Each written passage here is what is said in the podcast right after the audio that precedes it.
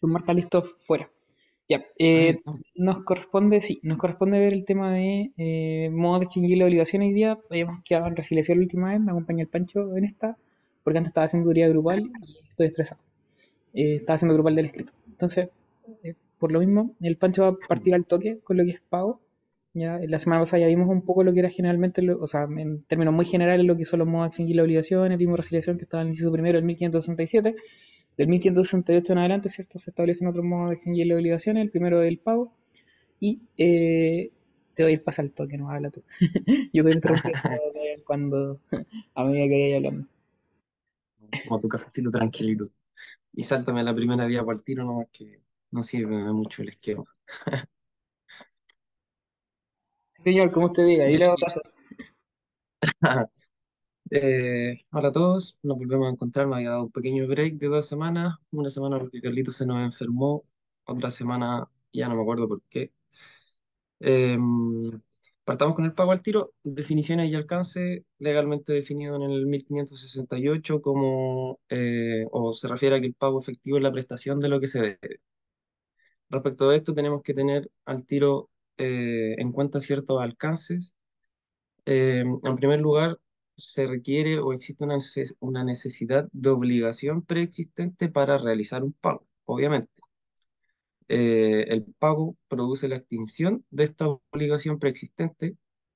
También en el caso de, del pago es una convención extintiva. En este sentido hay que recordar que es un acto jurídico bilateral que extingue derechos y obligaciones. Si el pago se hace o es respecto de una obligación de dar, el pago constituye tradición. Eso es algo que tenemos que tener en cuenta y igual vamos a seguir viendo un poquito más adelante. Por lo tanto, hay que tenerlo ahí bien presente. Como ejemplo, en la compraventa, el pago del precio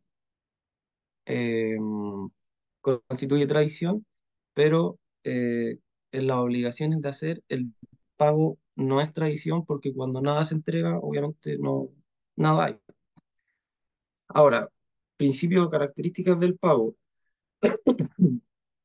Principio, bueno, diferenciamos según sale en la diapo igual lo que es un principio en la parte de arriba, que serían identidad primero, integridad e indivisibilidad, y como características asociadas a esos principios sería el pago específico, completo e indivisible, obviamente, por la última. En primer lugar, que sea específico como característica, el artículo 1569 señala que el acreedor no puede ser obligado a recibir otra cosa que lo que se deba. En este sentido, hay que tener claro que, si bien no está obligado, podría hacerlo, pero ya eso es netamente facultativo o voluntario del mismo. Podrían ser excepciones de esto, que en realidad serían más bien excepciones aparentes, como vamos a ver también más adelante, lo que es la dación en pago y la obligación facultativa. En cuanto a que el pago debe ser completo, el 1591, inciso segundo, señala que el pago debe comprender íntegramente lo debido, incluido accesorios. En este sentido debe contener o incluir lo que es el capital, el intereses y los reajustes. Como excepción tenemos el caso fortuito parcial. En este sentido habría que ponerse en un supuesto en el que obviamente por caso fortuito se daña la cosa, pero no de manera total. En este sentido, al no ser un caso fortuito total y no extinguir la cosa, se exime de responsabilidad de la parte obviamente dañada, no de la parte total. Por tanto, obviamente, no se extinguiría la obligación. Y en el caso de la indivisibilidad, el mismo artículo, pero en su inciso primero, señala que el deudor no puede obligar al acreedor a que reciba por partes lo que se le debe, salvo en caso de convención contraria. Aquí también señalamos o podemos señalar ciertas excepciones, como el mismo artículo lo menciona. En primer lugar, la convención contraria. Las obligaciones mancomunadas, obviamente tenemos varios deudores, salvo en caso de que se pacte solidaridad. Tenemos deudas hereditarias también como excepción, perdón, en que cada heredero responde a prórrata de su cuota en la herencia y alguna otra. Siga, señor Carlitos, con la diapo, por favor. ¿Por quién se hace el pago o quién puede hacer el pago? El principio general, obviamente, en este aspecto es que cualquiera puede pagar, cualquiera puede realizar el pago, pero lo relevante es, en este sentido, que se debe tener en cuenta el efecto que produce según quién realice o según la persona que haga el pago. Tenemos entonces tres personas o tres tipos de pago por persona distinta. En este caso, en primer lugar, el deudor. También puede pagar persona interesada y puede pagar un extraño. En cuanto al deudor, lo básico es el deudor mismo, los mandatarios, representantes legales, herederos, legatarios, y el efecto obviamente es que extingue la obligación. Si el pago lo hace una persona interesada, podemos señalar que lo puede realizar el fiador, el codeudor solidario, un tercero poseedor de la finca hipotecada. Ahora, lo importante es que en este caso el efecto que produce sería la subrogación legal. Y en este sentido, quien paga se subroga en los derechos del acreedor y puede exigir posteriormente el pago a quien le corresponde. Obviamente, al que era el deudor de la obligación en principio. Y en tercer lugar, ya aquí es un poquito más, entre comillas, complicado, cuando paga un extraño, hay que diferenciar si lo hace con consentimiento del deudor, si lo hace sin consentimiento del deudor o si lo hace contra la voluntad del deudor. En primer lugar, realizándolo con consentimiento del deudor, se entiende que quien paga es un diputado para el pago. Y su efecto, igual que en el caso de que pague una persona interesada, sería la subrogación legal. En este caso se aplica básicamente un mandato para el pago, para quien realiza el pago con consentimiento del deudor principal. Respecto al pago sin consentimiento del deudor, podemos señalar que su efecto es que extingue la obligación, pero se mira al tercero como un agente oficioso, no opera la subrogación legal, sino que solamente da derecho a la acción de reembolso. Y en tercer lugar, el pago contra la voluntad del deudor. Aquí tenemos que señalar que en el principio,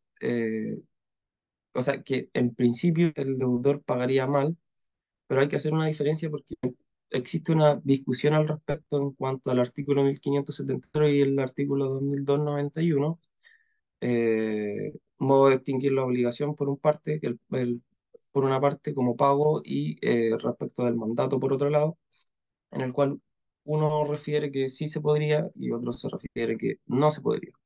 La doctrina prefiere la parte o el lado que refiere a que sí se podría, y así el tercero más o menos se diría, igual que en el caso anterior, como un agente oficioso, mientras que, o cumpliendo los requisitos de que el pago debe ser útil y permanecer, obviamente atendiendo un criterio de justicia. Hay que tener... Hay complemento, ya. El 1564, en efecto, ¿cierto?, no permite el pago cuando es contra la voluntad del deudor, porque en el fondo habría un mal pago, ¿ya? Si yo pago una obligación en respecto a la cual me negaron, ¿cierto?, el pago, estoy pagando mal, y por ejemplo, en esos casos cuando se paga mal, ¿cierto?, se paga doble, es decir, en el fondo el deudor igual tendría que pagar la obligación. Ahora, eso desde el punto de vista más práctico, ¿cierto?, un poco injusto. Si es que el pago le resultó útil de igual forma al deudor, aunque se haya negado, y además permanece esa utilidad. De ahí que se prefiera la norma del 2291, que en principio habría como una especie de antinomia entre esas dos reglas, entre el 1564 y la del 2291. Se prefiere la del 2291 en el sentido de que se le va a considerar igual para estos efectos como un agente oficioso siempre y cuando se cumplan esos dos supuestos, que el pago le haya sido útil al deudor y que el pago permanezca. Eso. Como para evitarte como la explicación más engorrosa. Ahí hay argumentos que se apuntan y que desarrollan más bien la discusión. Claro. Terminar diciendo obviamente que el pago no se entendería útil cuando una deuda se encuentra prescrita. Sí. Dale nomás con la siguiente. Digamos. Ese es como el ejemplo típico de cuando no es útil, porque es como la pregunta, o sea, por regla general uno tiende a pensar, ¿cierto?, que el pago siempre va a ser útil para el deudor, pero como dijo el Pancho, un caso en el cual se podría entender que el pago no fue útil si la deuda estaba prescrita y un tercero igual por dárselas de bacán, ¿cachai?, termina pagando igual la obligación cuando ya en realidad haya traspasado todo el plazo legal. Bien. Ahora, respecto de los requisitos del pago, aquí es donde tomamos lo que se señaló delante en cuanto a que el pago es tradición, porque los requisitos básicamente son los que se establecen o que son propios de la tradición. En este sentido tenemos que debe ser propietario de la cosa, debe tener capacidad para enajenar y debe cumplir con las solemnidades legales. En cuanto a ser propietario de la cosa, obviamente es relevante cuando no lo es, y el efecto del pago cuando no es dueño dice relación con que no va a tener efectos jurídicos y da en realidad derecho a acción reivindicatoria. ¿Con qué excepciones? Cuando el pago, cuando no es dueño, se hace con consentimiento del deudor, cuando hay adquisición posterior del dominio y cuando es una cosa fungible consumida de buena fe. Respecto de la capacidad para enajenar, solo señalar que, por ejemplo, no podría hacerlo un incapaz, básicamente porque no es capaz. Y en cuanto al cumplimiento de las solemnidades legales, dice relación con que se cumpla con los requisitos específicos de la tradición. En este sentido, tienen que aplicar obviamente las reglas que se señalan para los muebles y para los inmuebles, 684 y 686 respectivamente, que creo que la diapo está mal. Ya parece como militar. Ya algún día claro. Ya, pero para que estén atentos. Algún día se cambia. Dale nomás. Respecto de lo que es a quién debe hacerse el pago, aquí es relevante que si no se hace por alguna de estas personas, el pago no vale. En este sentido tiene que hacerse por el acreedor, por el representante del acreedor o por un poseedor del crédito. Cuando lo hace el acreedor, la regla general es que, o sea, quien lo haga el acreedor es la regla general e incluye al heredero o al cesionario. Y por excepción no vale cuando no hay administración cuando no tiene la administración de sus bienes, cuando existe embargo o retención judicial o cuando hay fraude en los acreedores del fallido. ¿A quién debe hacerse el pago? Al representante del acreedor o también al poseedor del crédito. Esto es por encima, nomás no requiere mayor estudio. Respecto del lugar y la época del pago. Pero yo me voy a colgar un poco acá, porque el Pancho dijo en un inicio, cuando hablaba de las características del pago, que el pago era instituto personal. Ya, y ahí como precisando un poco, ya está bien, si ustedes dicen que es instituto personal, está bien, ya nadie les va a decir nada. Pero vendría siendo instituto personal para la persona que paga y no para quien recibe el pago. ¿Ya? ¿En qué sentido? En que el que puede pagar, ¿cierto? El deudor puede ser cualquier persona. ¿Ya? Y al acreedor poco le importa que le pague, en el fondo lo que le importa al acreedor es que le pague. Distinto en el caso, ¿cierto?, del deudor, para quien sí va a ser importante a quien pagarle. ¿Ya? Para el deudor, entonces, ya la persona del acreedor sí es relevante y por eso para el deudor es instituto personal el pago, como convención. ¿Vale? Porque si le pago a una persona distinta de las que aparece en la pantalla, ya en el fondo, en esos casos se entiende que el pago no produce el efecto de extinguir la obligación, ¿cierto? De hecho va a dar derecho a la restitución por enriquecimiento sin causa, que es un cuasi contrato y bla bla bla bla, ¿no? Eso. Cambio ya. Respecto del lugar y la época del pago, bueno, el lugar obviamente dice relación con que si se pacta o no se pacta. La regla es que se realice según lo estipulado por las partes, y la excepción, es decir, cuando no se pacta nada, hay que diferenciar si es que es una obligación de especie o cuerpo cierto o de género. En este sentido, cuando es obligación de especie o cuerpo cierto, se realiza donde se encontraba al constituirse la obligación, y si es de género, en el domicilio del deudor. Respecto de la época, diferenciar si es que, por ejemplo, si es que hay, o sea, o si es que de plazo o condición suspensiva. Y respecto de los gastos, aquí ya es un poquito más importante, por regla general son del deudor, y por excepción, si es que existe acuerdo de las partes, lo que estipula la parte. Respecto de la imputación del pago, Carlitos, requisitos: que existan varias obligaciones entre un mismo acreedor y deudor, que existan obligaciones de idéntica naturaleza, que el pago realizado sea insuficiente para satisfacerlas todas. Respecto de estos requisitos, obviamente hay que tener en consideración cuál es la pregunta, que es a cuál de todas las obligaciones que existen se va a imputar un eventual pago. Existen reglas para determinar esto. En primer lugar, si se deben capitales e intereses, se imputará primero el pago a los intereses.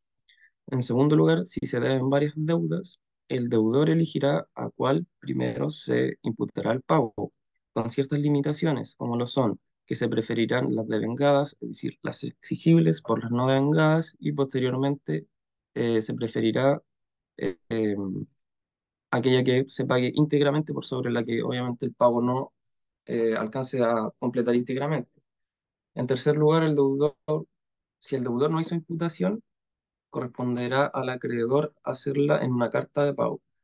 Aquí hay que mencionar que es importante que la carta de pago está regulada a propósito de las reglas del, o en realidad en el Código de Comercio y no así en el Código Civil, y no es una obligación del acreedor realizar esta carta de pago, es meramente facultativo para él.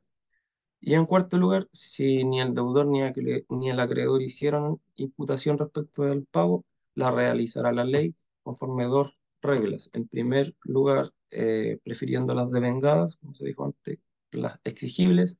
Y en segundo lugar, si son iguales, el deudor obviamente elegirá, se remite o le devuelve la elección al deudor en este caso. Respecto de la prueba del pago, por regla general incumbe al deudor, según el artículo del 1698. Esta regla igual son un poco más importantes y vale la pena manejarla, al igual que las presunciones respecto de la prueba del pago, que son tres. En primer lugar, señala que si el acreedor otorga carta de pago del capital sin mencionar los intereses, se presumen estos pagados. Señalado esto en el artículo 1595.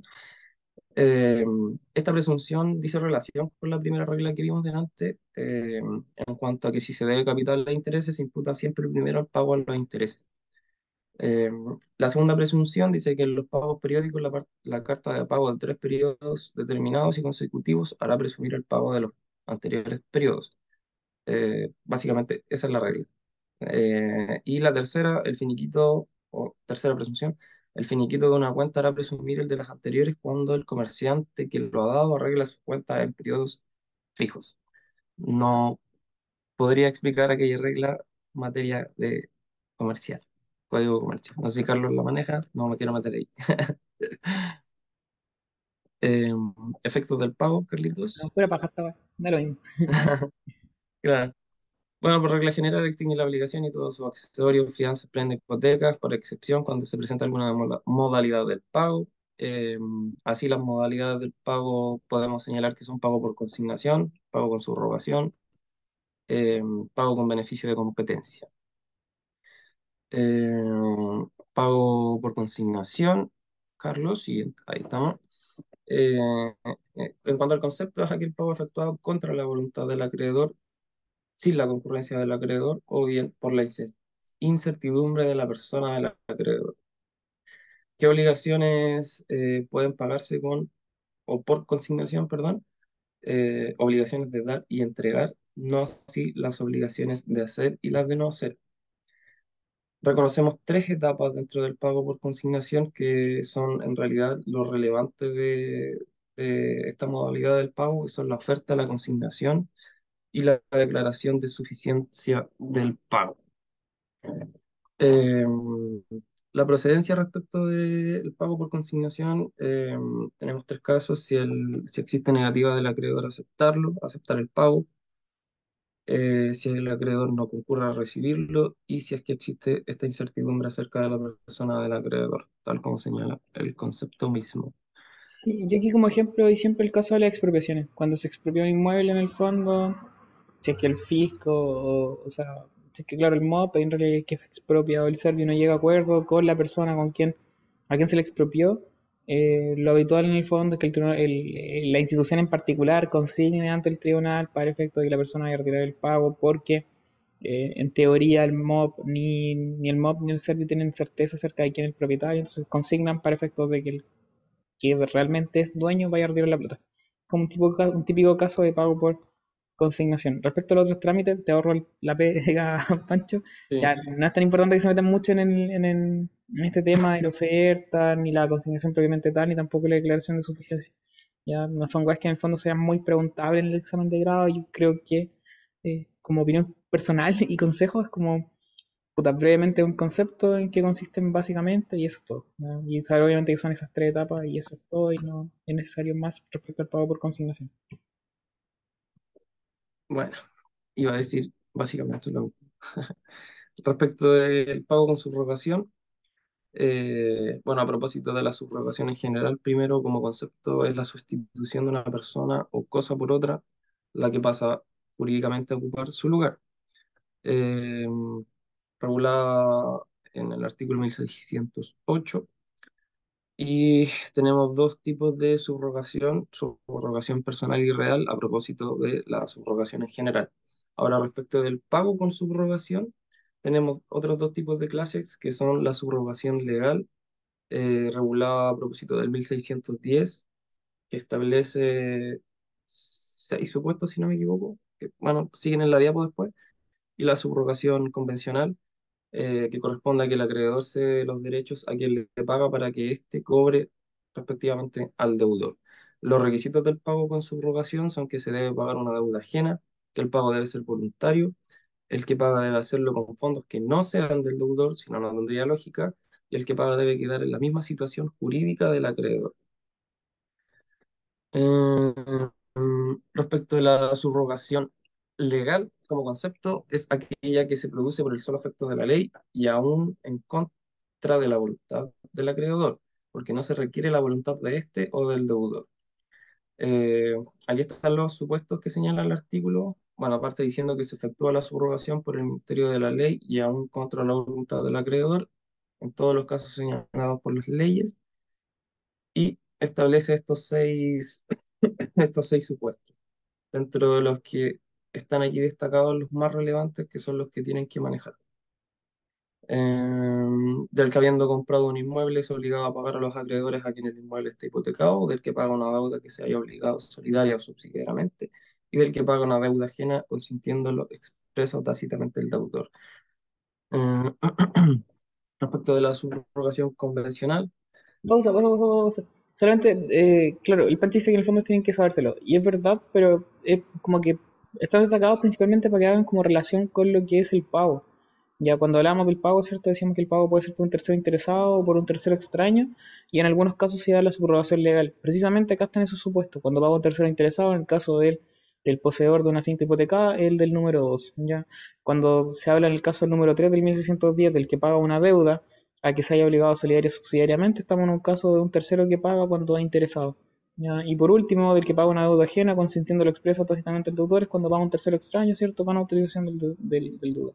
Entonces, como en esos casos los pueden asociar en el fondo, para efectos de...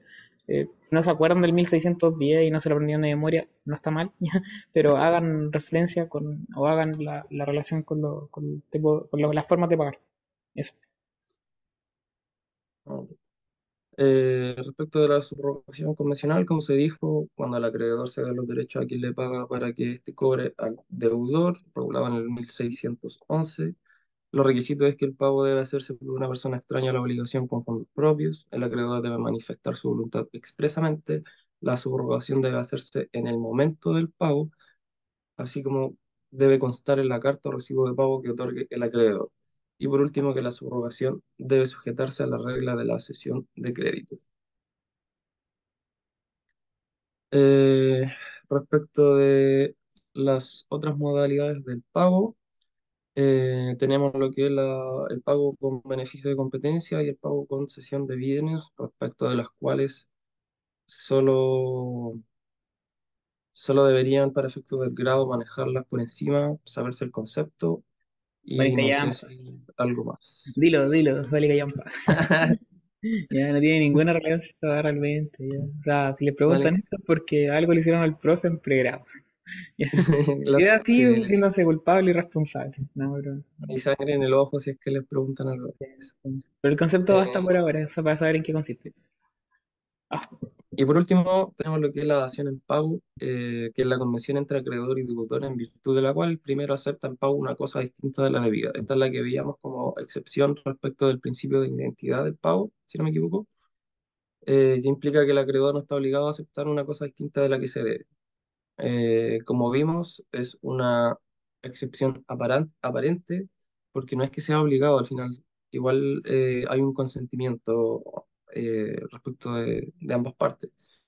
Tenemos los requisitos: debe existir una obligación, debe ser una prestación o pagarse una prestación diferente de la debida, el consentimiento y la capacidad de ambas partes, ser dueño de la cosa con que se paga, si es que se da algo.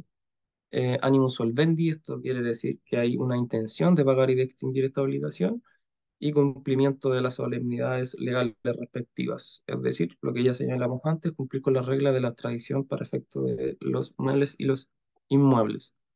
Respecto de la naturaleza jurídica de la dación en pago, lo relevante es que hay una discusión en la que hay cuatro posturas. Se mira como una compraventa seguida de compensación, como una evasión objetiva por cambio de objeto, pero las últimas dos son las importantes y las que más asidero tienen dentro de la doctrina, que es que se ve como una modalidad del pago, que vendría siendo la más aceptada, o como figura autónoma. Obviamente no tienen que idealmente tomar parte por ninguna de estas posturas y responder en principio que es discutido. Después, si es que quieren tomar parte en alguna de ellas y dar sus razones, allá cada quien, pero la respuesta ideal es que es discutido. Y respecto de esto existe una pregunta, o sea, hay una pregunta que es bien repetida para efectos del grado, que es la diferencia entre la dación en pago, obligación facultativa y no dación, porque obviamente estas se asemejan, pues en todas se paga o se puede pagar con algo distinto de lo que se acordó en principio. La diferencia dice relación con el estado en el que se encuentra más bien la obligación. En cuanto a las obligaciones facultativas, la obligación surge al momento de pactarse la obligación. Respecto de la novación, el cambio en se produce el cambio en la prestación mientras la obligación está pendiente. Y respecto de la dación en pago, la obligación ya es actualmente exigible cuando opera, como vimos, esta modalidad del pago. No sé, Carlos, si quieres explicarlo un poquito más claro. Porque... No, está bien.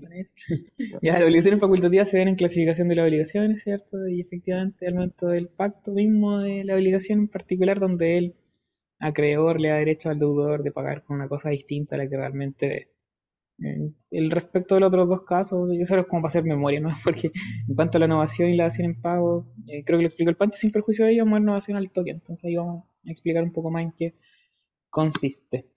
En efecto, la innovación es la sustitución de una obligación a otra anterior, la cual queda por tanto extinguida. Ya, se requiere una obligación preexistente que se va a extinguir, una nueva obligación. La diferencia esencial entre ambas, es decir, la antigua obligación y la nueva, debe haber capacidad para innovar, capacidad de disposición y asimismo el ánimo de innovar, o también llamado animus innovandi. Como se dijo antes, ¿cierto? Bueno, la innovación se da siempre y cuando la obligación se encuentre pendiente.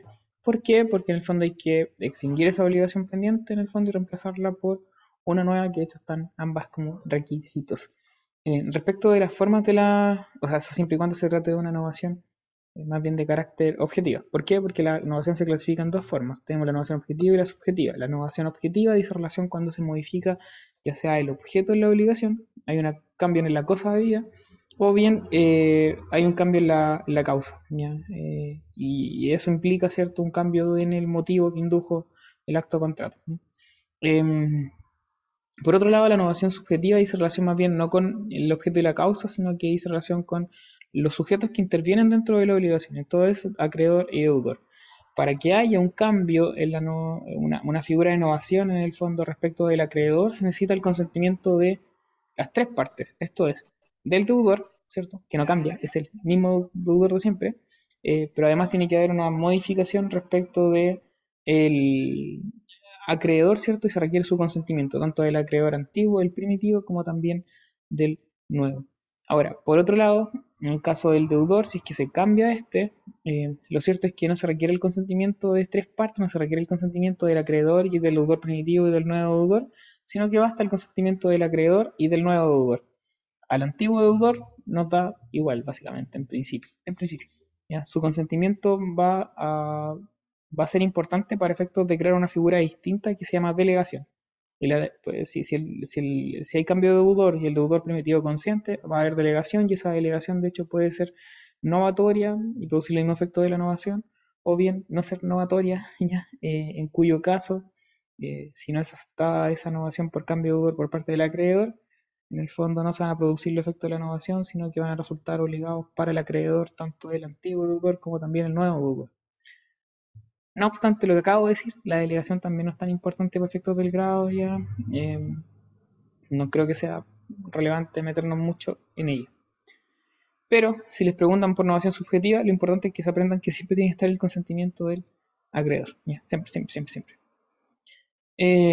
Respecto al efecto de la novación, se extingue la obligación primitiva, ¿cierto? Pero en el fondo van a ser una nueva. Respecto de... además del pago, obviamente, ¿cierto? Se extinguen todos sus accesorios. La delegación, que está mencionada en la diapositiva al final, un poco lo que les comentaba, consiste en la novación por cambio de deudor, pero en caso de que el deudor primitivo acepte la novación. ¿Por qué? Porque en ese entendido se entiende que él le delega, ¿cierto?, el primitivo al deudor, la obligación al nuevo deudor. Aquí hay figuritas en la diapo en el fondo que tratan de explicar el caso de la novación, pero más bien desde el punto de vista de la delegación perfecta o delegación novatoria. Filo, no creo que sea relevante para el grado. La compensación es otro modo de extinguir la obligación. Cosas se me olvidó decir. Respecto de los grados, en general hay 5 modos de extinguir las obligaciones que son muy preguntables. No, a ver, son 2 que son muy preguntables, pago y prescripción extintiva. Y hay otros 3 que pueden preguntárselo, como por ejemplo la novación, la compensación y la resiliación. El resto es difícil que en el fondo se los lleguen a preguntar, y si se los preguntan son relativamente fáciles. La compensación está definida por el Código Civil, no obstante se puede entender que es aquella en cuya virtud se extinguen ambas obligaciones hasta el monto de menor valor. Hay 2 tipos de compensación, en realidad son 3, legal, voluntaria y judicial. Y la que nos importa a nosotros principalmente es la legal, la judicial es la que es declarada por el juez, obviamente. La voluntaria, ¿cierto?, es que las ambas partes consienten voluntariamente, obviamente, ¿cierto? Hay una convención ahí, exentiva. Pero la legal es la que nos importa porque en el fondo opera con ciertos requisitos por el solo Ministerio de la Ley. ¿Cuáles son los requisitos? Que se trate de deudores personales y recíprocos, que las obligaciones sean de dinero, de cosas fungibles o indeterminadas de igual género y calidad. De hecho, la compensación suele operar principalmente en el caso de las obligaciones itinerarias, ya como que se notan en la cabeza también. Debe haber liquidez de ambas obligaciones, deben ser líquidas, deben ser actualmente exigibles, deben ser crédito embargable, deben ser pagar en el mismo lugar y que no sean perjuicio de acreedores. Y asimismo la compensación debe ser alegada. Hay 5 requisitos ahí que están marcados con negritos porque en realidad son los más importantes. Debe ser alegada porque si no se alega no opera, ya... son créditos que deben ser embargables, deben ser actualmente exigibles obligaciones para que se puedan compensar. En general son obligaciones de dinero las que se van a compensar, deben ser fungibles. ¿Cuál es la cosa fungible por excelencia? El dinero. Y lo otro es que en el fondo ambos sean, ambas partes deudores, ambas partes sean deudores recíprocos. Hay casos en los que no procede, ahí lo ven ustedes, irrelevante. Lo importante es que opera de pleno derecho una vez que se alega. Yo puedo alegarla en X momento, pero puede que la compensación haya operado con anterioridad. Porque opera en el fondo, una cosa es que se alega y otra cosa es desde qué momento se entiende que opera. Y lo último es que en el fondo se puede renunciar por lo mismo. ¿Ya? Si no se alega, en el fondo se entiende que se renuncia a la compensación, lo que no implica que en el fondo se renuncia al crédito, sino que solamente se renuncia al hecho de que opere este modo de extinguir las obligaciones. Típico ejemplo de compensación, yo estoy en un juicio con el Pancho, lo demando por 2 millones de pesos, le gano el juicio, pero resulta que durante el procedimiento me condenaron a pagar en costas por haber metido mucho incidente, y en ese caso, ¿cierto?, toda esa condena en costas que yo tengo, por haber promovido incidentes de manera negligente, como un no sé, demandante temerario, ya hay un crédito a favor del Pancho a raíz de todas esas costas. Se podrían compensar perfectamente los montos de la sentencia definitiva en la cual lo condenaron a él con los montos de las costas los cuales me condonan a mí, ¿cierto?, para efectos de pagar. Y en ese caso estamos en presencia más bien de una compensación de carácter judicial, porque el juez que lo va a declarar una vez que una de las partes lo alegue. Respecto a la remisión, otro modo de extinguir las obligaciones consiste en el perdón de la obligación. Es gratuito, ¿cierto? Requiere capacidad de disposición, se clasifica de distintas formas, no tiene mayor importancia. Respecto de la confusión, aquí el concepto es lo importante y los supuestos en los cuales puede ocurrir. Es un modo de extinguir las obligaciones que tiene lugar cuando las calidades de acreedor y deudor se reúnen en una sola persona. ¿Cuándo puede suceder ello? En el caso de la sucesión por causa de muerte. Se muere mi papá, ¿cierto? Pero mi papá en el fondo me debía plata. Como yo soy su único heredero, la deuda que él tenía respecto de mí va a ser transmisible a mí. Yo me voy a hacer entonces dueño, entre comillas, de esa deuda o ese crédito. Pero a la vez también, ¿cierto? Soy acreedor de mi papá, entonces por confusión se va a extinguir esa obligación. Lo mismo pasa en el fondo por acto entre vivos cuando se adquiere un crédito personal. ¿Ya? En el fondo yo soy deudor de alguien, pero o de muchas personas, y en el fondo le voy, entre comillas, adquiriendo el crédito a cada uno de ellos. Se extingue la deuda, produce el mismo efecto que el pago, es un tipo de modo de extinguir oneroso, que requiere sacrificio económico. La pérdida de la cosa que se debe es un modo de extinguir las obligaciones provocado por una causa no imputable al deudor que sucede con posterioridad al nacimiento de la obligación y que hace imposible la prestación. ¿Ya? La pérdida de la cosa debida se relaciona íntimamente con lo que es el caso fortuito. En efecto de la obligación, yo les indicaba que el caso fortuito no extingue obligaciones. No obstante, si ese caso fortuito es de carácter total o permanente, se entiende que sí va a poder llegar a extinguir la obligación, pero no por caso fortuito, sino que es por pérdida de la cosa debida o bien por imposibilidad absoluta de la ejecución del hecho en el caso de las obligaciones de hacer. ¿Ya? Pero debe ser una pérdida total, definitiva, permanente. ¿Ya? Si no es total, permanente, definitiva, estamos en presencia de un caso fortuito parcial que no extingue la obligación, solamente exime de responsabilidad. Y, por último, lo que hizo relación con prescripción extintiva, que en el fondo es relevante para estos efectos biológicos. Y vamos a ver esto y después hacemos una pausa. ¿Ya? La prescripción extintiva está regulada en el 2492 del Código Civil, se regula de forma unitaria, tanto lo que dice relación con la prescripción extintiva como también la adquisitiva.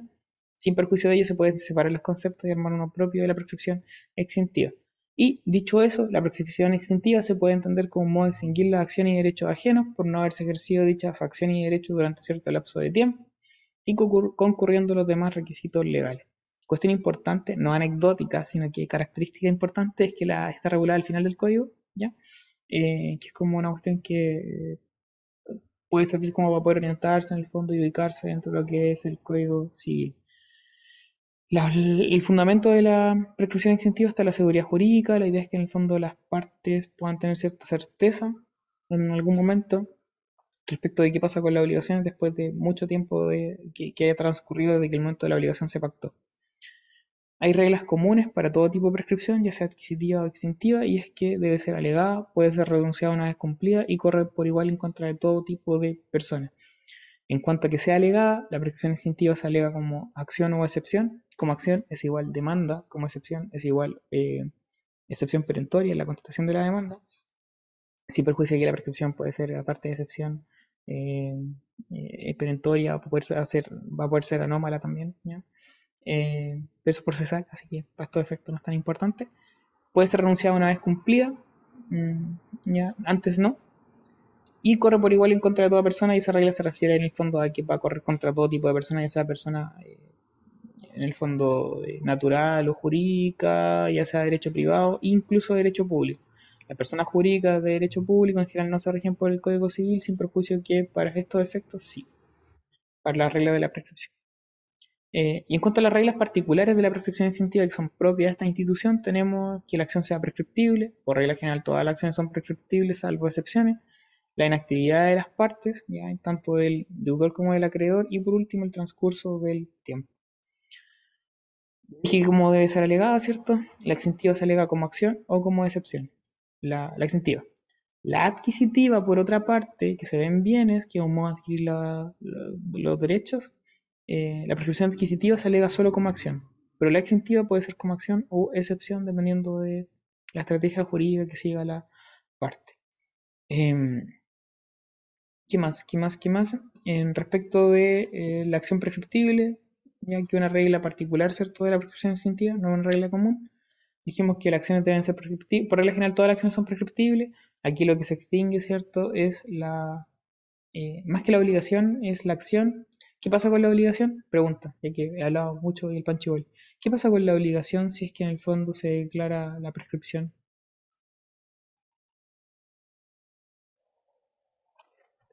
La acción se extingue, ya, pero la obligación se transforma en natural, ¿vale? Que es como lo importante.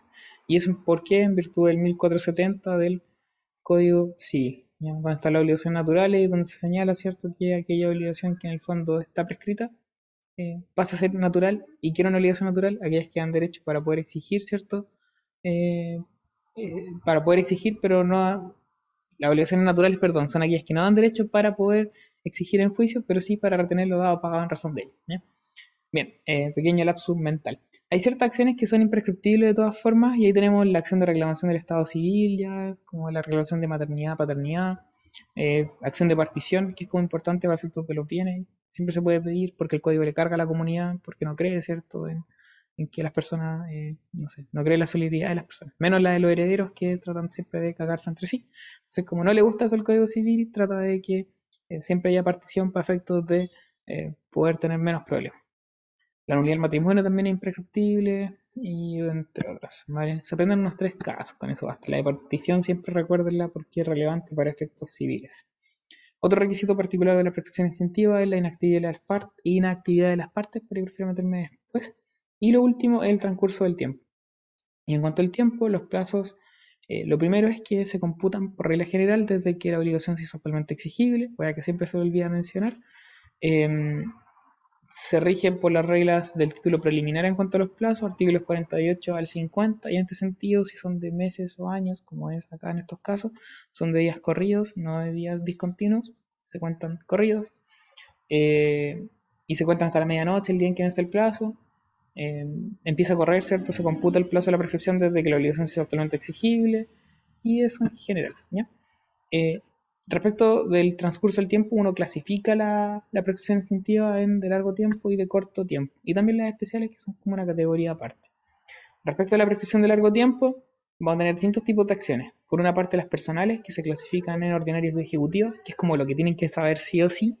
Las ordinarias se van a prescribir con el plazo de 5 años de que la obligación se hizo actualmente exigible, y en el caso de la acción ejecutiva van a prescribir en el plazo de 3 años desde que la obligación se hizo actualmente exigible. No obstante, igual van a poder ejercer esas acciones, ¿cierto?, en un plazo de 2 años adicional en materia de un procedimiento sumario. ¿Ya? Aparte, otra prescripción de largo tiempo son las acciones que emanan de obligaciones accesorias, donde van a prescribir por las acciones accesorias de la misma forma que prescriben, ¿cierto?, las acciones principales. Tenemos acciones propietarias, ¿ya? Y cuando hablamos de acciones propietarias, son aquellas que buscan perseguir un derecho real. Y ahí tenemos la acción reivindicatoria, que persigue el dominio, y la acción de petición de herencia, que persigue el derecho real de herencia. Estas acciones propietarias, que derivan, ¿cierto?, del dominio, no se extinguen por el simple lapso del tiempo, sino que se extinguen siempre y cuando en el fondo haya una acción, una alegación por parte de un tercero, ¿ya? De hecho, se señala y se sostiene que prescribirían estas acciones, las propietarias, por la prescripción adquisitiva del mismo derecho. Eso en resumen, ¿ya? Si yo tengo una casa y tengo una acción de dominio sobre esa casa, una acción reivindicatoria, pero resulta que nunca la ejercí, y la persona que vivía en la casa, en el fondo, lleva viviendo ahí más de 10 años, por dar un ejemplo, con título inscrito, ella bien va a haber podido ganar por prescripción adquisitiva, ¿cierto? Y mi derecho a perseguir la casa por acción reivindicatoria se entiende extinto.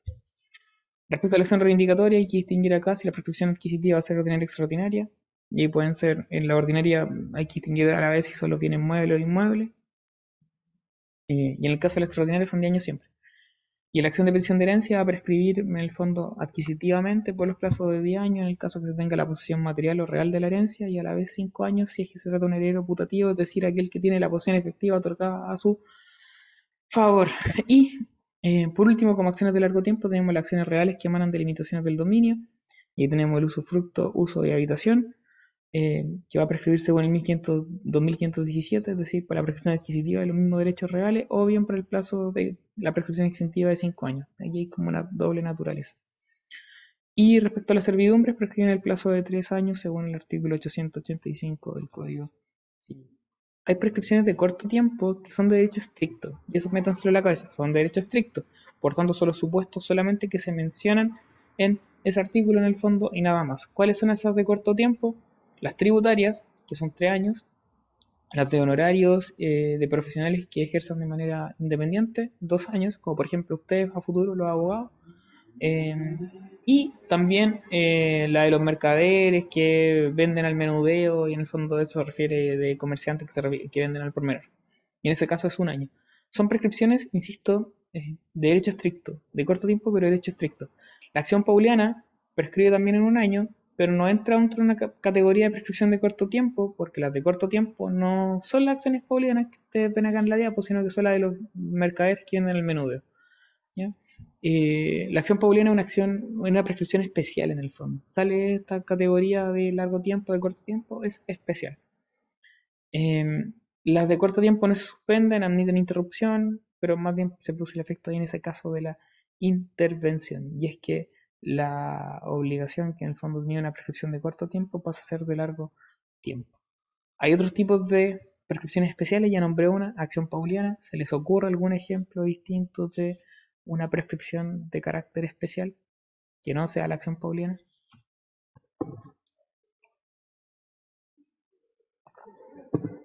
Como cuestión tips, las prescripciones especiales se computan de forma distinta. Las ordinarias, las prescripciones de largo tiempo y las de corto tiempo se computan desde que la obligación se hizo actualmente exigible.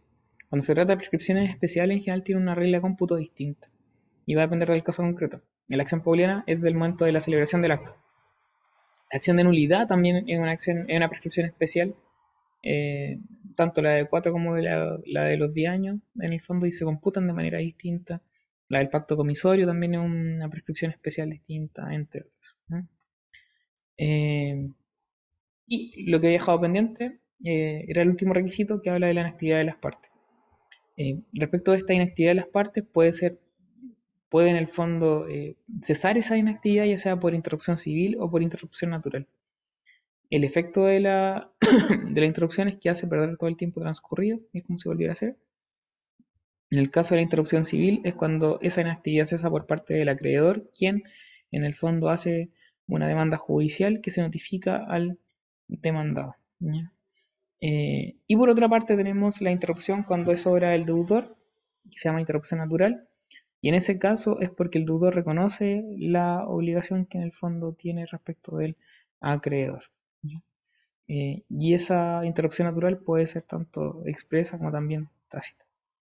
Respecto a la interrupción civil, y aquí me detengo un poco, ha salido harta como discusión últimamente, el último año, por los requisitos de esta interrupción civil.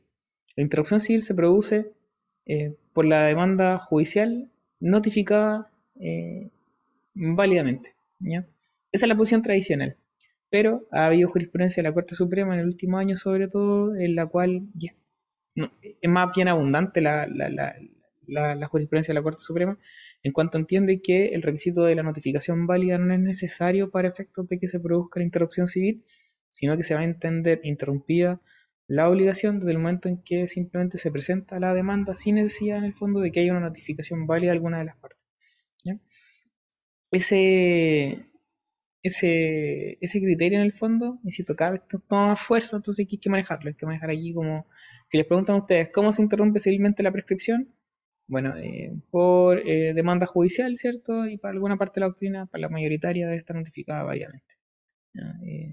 Ha ido cambiando, sí, pero esto ya es una cuestión que no está cerrada del todo. En esos casos, la interrupción civil va a tener que cumplir con ciertos otros requisitos, entre ellos es que no haya habido desistimiento de la demanda, tampoco haya habido abandono del procedimiento, que no haya resultado de este juicio una sentencia absolutoria para el demandado, y por último, y este era el requisito de la discusión en el fondo, era que la demanda haya sido notificada válidamente. Perdón, si no notificada válidamente, se entiende que no interrumpió la prescripción. Y en esos casos el tema es que la Corte Suprema hoy en día dice que basta la presentación de la demanda para interrumpir, ya no es necesaria la notificación válida del demandado. Eso. Por último, la suspensión de la prescripción es un beneficio que se otorga a favor de ciertas personas cuya virtud no hace correr la prescripción en contra suya. Se establece en favor de ciertas personas por su posición más bien de carácter desfavorecida. ¿Cuáles son esas personas? 2509 del Código Civil tenemos los menores, dementes, sordos, sordomudos que no pueden darse a entender claramente, y todos los que estén bajo potestad paterna o bajo tutela o curaduría. En el fondo, aquí se resumen todos los incapaces absolutos como también los relativos, ¿ya? En ese primer numeral. El segundo numeral contiene un caso distinto, que es la mujer casada en sociedad conyugal, ¿ya? Eso es distinto. Pero en el caso del numeral primero de 2509, en general son más bien incapaces, tanto ya absolutos como relativos. ¿Cuánto al tiempo máximo de suspensión de la prescripción? Son 10 años máximo. ¿Qué más? No hace perder el tiempo transcurrido como la interrupción, sino que simplemente va a suspender el plazo, en el fondo, hasta que la persona a favor de la cual se concedió la suspensión cese en esa calidad. Y eso. ¿No? Respecto del 2509, que establece los casos de suspensión, ojo con el número 3 porque está la herencia yacente, pero ese caso opera solamente para la prescripción adquisitiva, no para la exentiva. Para la exentiva solamente el 2509, número 1, número 2. Eso. Después lo que son la aplicación de crédito, me lo salto porque paja molida. Sin perjuicio de ello, si quieren echarle un vistazo de manera general, revisen en el fondo los tipos de causales de preferencia. Ahí tenemos el privilegio y la hipoteca. Para el privilegio tenemos los créditos de primera, segunda, cuarta clase, y para cobrar las hipotecas, ¿ya? Los créditos hipotecarios. Estos son de tercera clase y ahí también van a recaer sobre un inmueble en específico y van a ser los primeros que se van a pagar en el fondo porque son de carácter especial. Los de segunda clase igual son especiales y se trata de créditos prendales. Ya es el resto viene bajo muy bien. Hagamos una pausa, entre un cuarto seguimos, que va a ser el tema de contratos, parte general. Pausa, entre un cuarto, acá mismo lugar, mismo libro.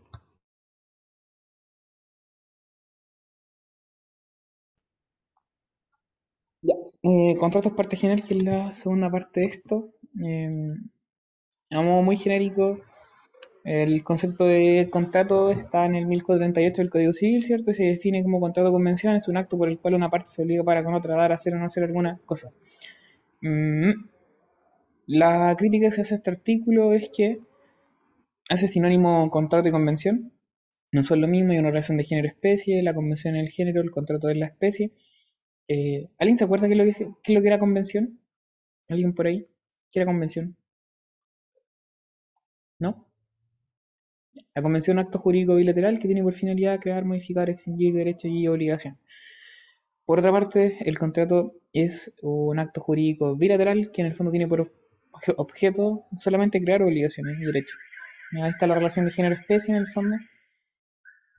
Toda vez que la convención también puede modificar, exigir derechos y obligaciones. Respecto de la otra crítica que se le hace al concepto es que señala que el contrato, según el 1048, tiene por objeto dar, hacer o no hacer alguna cosa, ¿ya? Cuando en realidad eso no es el objeto del contrato, sino que eso es la prestación, ¿ya? Y la prestación es el objeto de la obligación y no del contrato. El objeto del contrato en realidad sería solamente crear derechos y obligaciones. De ahí que el concepto doctrinal que sea de contrato, que tienen que sabérselo, es un acto jurídico bilateral que crea derechos y obligaciones. Respecto a los elementos de los contratos, ya estos pajamorías se remiten en 1444 en el fondo, y eso lo dieron actos jurídicos, elementos de la esencia, la naturaleza, los accidentales. En cuanto a sus funciones, puede tener una función económica y social, La función económica implica que es el principal vehículo de la relación económica. ¿Por qué? Porque permite la circulación de la riqueza, el intercambio de bienes y servicios. Mientras que como función social del contrato teníamos que es un medio de cooperación o colaboración entre los hombres y que también sirve para satisfacer necesidades individuales. Como por ejemplo comprarse una Coca-Cola para poder despertar porque el día culiado está eterno. Y tiene subfunciones el contrato, como por ejemplo de cambio, de crédito, de garantía, de custodia laboral, recreación, cooperación, y pueden sacar distintos tipos de contratos. Por ejemplo, una subfunción laboral, el contrato de trabajo. En el caso de la subfunción, no sé, de crédito, tenemos el mutuo, de cambio, compra-venta, de garantía, la prenda, la hipoteca, etcétera, etcétera, etcétera. De custodia, el depósito, no sé, recreación, el juego y la apuesta. Y de cooperación, el de sociedad. Eso. Y luego viene la clasificación de los contratos que está regulada en el Código Civil. Y eso haciendo referencia también a actos jurídicos. Cuando hablábamos de actos jurídicos, y les decía que no pusieron tanta énfasis a esa weá porque en el fondo no era tan relevante, toda vez que el Código Civil no regulaba la clasificación de los actos jurídicos. Bueno, sí regula la clasificación de los contratos, así que aquí sí se hace importante. Aquí porfa tratan de manejar bien los conceptos del código respecto a estas clasificaciones, al menos las que son legales. ¿Visto esto? Oye. Aquí estoy. Ya, primera clasificación, en atención al número de partes obligadas, unilateral y bilateral. Artículo 1439. El contrato es unilateral cuando una de las partes se obliga para con otra que no contrae obligación alguna, y bilateral cuando las partes contratantes se obligan recíprocamente. Obviamente no hay que confundirla con la clasificación de los actos jurídicos, que atendía al número de voluntades para el nacimiento del acto jurídico. Respecto a esta clasificación surge otra también, definida como contratos plurilaterales, que consiste en aquellos en que dos o más partes resultan obligadas en vista de un objetivo común, obviamente agregada por la doctrina. Dentro de la clasificación de los contratos bilaterales, encontramos aquellos contratos bilaterales o sinalagmáticos como sinónimo, perfectos o imperfectos, siendo perfecto aquel el que al momento de perfeccionarse ambas partes se obligan recíprocamente, mientras que el imperfecto es aquel que nace siendo unilateral, pero luego se generan obligaciones para la parte que en principio no tenía obligaciones. Lo relevante respecto de esta subclasificación de los contratos bilaterales dice relación con que este sinalagmático imperfecto no se transforma en un contrato bilateral, se mantiene como contrato unilateral, ya que las obligaciones emanan de la ley y no asimismo del contrato. Como ejemplo, aquí teníamos los contratos reales, en el sentido de que estos pueden degenerar en un contrato sinalagmático imperfecto por hacer surgir obligaciones a quien en principio no estaba obligado, tal como lo son el depósito y el comodato. A propósito de la obligación de indemnizar por los daños causados por el mal estado de la cosa objeto del contrato. Respecto de la importancia de los contratos unilaterales y bilaterales, en primer lugar podemos mencionar la interdependencia de las obligaciones y en segundo lugar podemos mencionar las instituciones que operan a propósito de los contratos bilaterales, dentro de las que tenemos la conducción resolutoria tácita, la excepción de contrato no cumplido, la teoría de los riesgos, la teoría de la previsión y la cesión de un contrato. Siguiente, Carlitos. Respecto de lo que son los contratos gratuitos y onerosos, en un criterio atendido, un criterio económico, perdón, el artículo 1440 señala que el contrato es gratuito o de beneficencia cuando solo tiene por objeto la utilidad de una de las partes, sufriendo la otra el gravamen, y oneroso cuando tiene por objeto la utilidad de ambos contratantes, gravándose cada uno a beneficio del otro. A su vez, los onerosos se subclasifican en conmutativos y aleatorios, perdón. La importancia respecto de los contratos gratuitos u onerosos dice relación con cuatro cosas, que en realidad son tres de estas las importantes, En primer lugar, respecto de la culpa por la que responde el deudor, según lo que señala el artículo 1547, pero respecto de esto debemos recordar que la regla del 1547 es una regla aplicable en tercer lugar, por decirlo así, siendo la primera la estipulación de las partes que hayan realizado respecto de la culpa en el contrato. En segundo lugar, se aplicaría la regla según el tipo de contrato y las reglas concretas que tiene ese tipo de contrato para la determinación de la culpa. Y en tercer lugar, si es que no ha aplicado alguna de las anteriores, aplica la regla de culpas que establece el 1547. En segundo lugar, respecto de los presupuestos de admisibilidad de la acción pauliana, en atención, obviamente, a la existencia de buena o mala fe. Y en cuarto lugar, como importante, la celebración en consideración a las personas intervinientes. Es decir, generalmente los contratos gratuitos son intuito personal. La tercera, que es la presencia de una obligación de garantía, es poco relevante. Aquí tenemos una regla general respecto de esta clasificación de los contratos, en que por regla general los contratos bilaterales son onerosos y los unilaterales son gratuitos, pero no es siempre así. Como ejemplo tenemos que hay bilaterales gratuitos, como son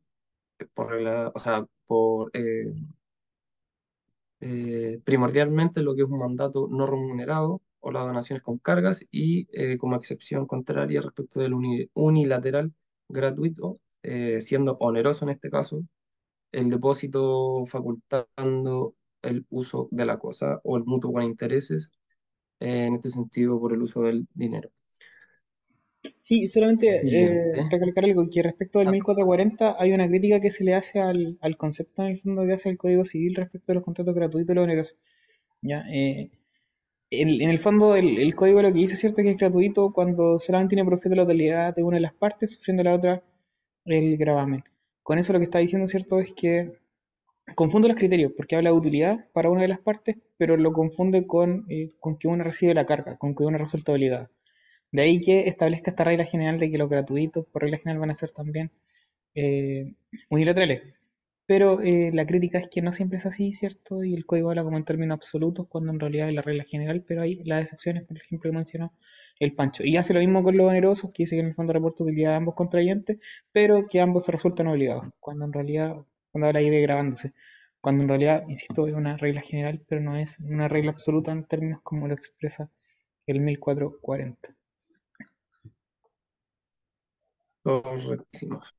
Bueno, respecto de los onerosos y su clasificación en conmutativo o avalatorio, el artículo 1441 señala que el contrato oneroso es conmutativo cuando cada una de las partes se obliga a dar o a hacer una cosa que se mira como equivalente a lo que la otra parte debe dar o hacer a su vez. Y si el equivalente consiste en una contingencia incierta de ganancia o pérdida, se llama aleatorio. Recordamos que esta parte del artículo hay que sabérsela así como tal cual como dice, si el equivalente consiste en una contingencia de ganancia o pérdida. ¿Qué ejemplos tenemos respecto de esta clasificación de los contratos? Los contratos aleatorios, seguro, renta vitalicia, juego y apuesta. Respecto de esta clasificación surgen críticas, respecto de las cuales podemos mencionar que supondría que el contrato oneroso es siempre bilateral, lo que obviamente ya se vio que existen excepciones. En segundo lugar, que la equivalencia de las prestaciones recíprocas es falsa, en el sentido de que nunca existe una equivalencia propiamente tal, sino que se asimila dentro de lo posible. En tercer lugar, que olvida sin justificación la mención a las obligaciones de no hacer. Y en cuarto lugar, que existe una ambigüedad al decir que en el contrato aleatorio la equivalencia consiste en una incertidumbre. Respecto de la importancia de esta clasificación, podemos mencionar que existen instituciones que operan a propósito de los contratos conmutativos, onerosos conmutativos, como la lesión enorme, que en teoría debería operar en los onerosos conmutativos, pero el código lo regula a propósito de una variedad de supuestos que de los cuales no me acuerdo si 2 o 3 efectivamente son onerosos conmutativos, y la teoría de la imprevisión. tenemos elementos distintivos a propósito de cada uno de ellos respecto de los conmutativos. Las partes pueden apreciar o valorar los resultados económicos del contrato al celebrarlo, y respecto de los aleatorios es imposible calcular los resultados económicos. Como importante no confundir los contratos aleatorios con lo que son los contratos condicionales. Después tenemos los contratos principales y accesorios. Recordad también que hay una diferencia con la clasificación de los actos jurídicos, donde se distinguía el contrato accesorio de garantía y dependiente en el caso de los accesorios, hacía esa subclasificación en actos jurídicos accesorios de garantía y dependiente. Acá los contratos accesorios son solamente o derechamente de garantía. Así el 1442 señala que el contrato es principal cuando subsiste por sí mismo sin necesidad de otra convención, y accesorio cuando tiene por objeto asegurar el cumplimiento de una obligación principal de manera que no pueda subsistir sin ella. La importancia de esta clasificación, como todos sabemos, el aforismo, o como señala el aforismo, lo accesorio sirve la suerte de lo principal. Sin embargo, esto no es absoluto. No sé, añadir algo, Carlos, respecto de esto, para pasar. No, que se prendan contratos nomás como ejemplo de los conmutativos y los aleatorios, que no sé si los mencionaste, pero eso, no es muy relevante esta hueá realmente. Ya. Sí, y eso del tema de que no es absoluto, la regla de los accesorios y la suerte es lo principal, se refiere principalmente a lo que es la hipoteca con garantía de cláusula general, porque en ese caso la hipoteca con cláusula de garantía general, la hipoteca puede sobrevivir, la hipoteca es un derecho real, ¿cierto? Y un contrato a la vez que busca asegurar el cumplimiento de una obligación principal, pero cuando se trata de una hipoteca con cláusula de garantía general, en este caso la hipoteca existe, sin perjuicio de que puede que hayan obligaciones futuras que se busquen asegurar. Es como que por ahí va la excepción. Okay. Luego tenemos la clasificación de los contratos según sean consensuales, real o solemnes, establecida en el artículo 1443, que señala que el contrato es real cuando para que sea perfecto es necesaria la tradición de la cosa a que se refiere.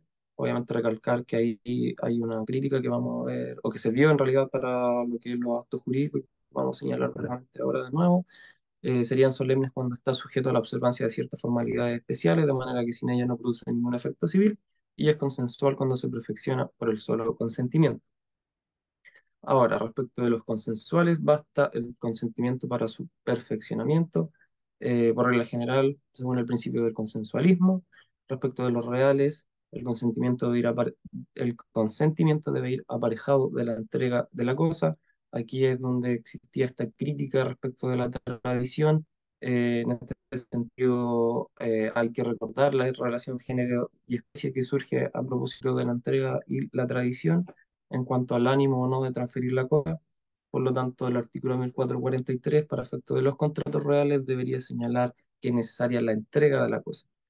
Y por último, respecto de lo solemne, el consentimiento debe expresarse cumpliendo la formalidad objetiva prevista por la ley. A propósito de esto, también existe una crítica en cuanto a debería señalar que lo que se requiere son el cumplimiento de las solemnidades, y concretamente las solemnidades de existencia en este caso, no así señalar formalidad. Eso por mi parte respecto de las clasificaciones legales. Ahora pasamos a lo que son las clasificaciones doctrinales. En primer lugar tenemos los contratos nominados o típicos, innominados o atípicos. Dentro de esta clasificación, los nominados o típicos son aquellos que han sido expresamente regulados por el legislador, nuestro ordenamiento jurídico, mientras que los innominados o atípicos no lo han sido, y adquieren validez por aplicación del 1545 del Código Civil. La crítica es que se confunden conceptos en el sentido que un contrato nominado sería aquel regulado por la ley, mientras que el típico... Carlos, ayúdame con esta clasificación, se me fue la idea. Típico es el que está regulado en la ley. ¿Ya? Y el nominado en el fondo el que tiene nombre. Sí. Es súper estúpido esta weá, y en el fondo como que son sinónimos, cuando en realidad aparte la autora entiende que son cosas distintas y que en realidad deberían ser como dos clasificaciones aparte, deberían estar los contratos nominados o innominados según si tienen nombre, y los típicos atípicos según si reciben o no regulación.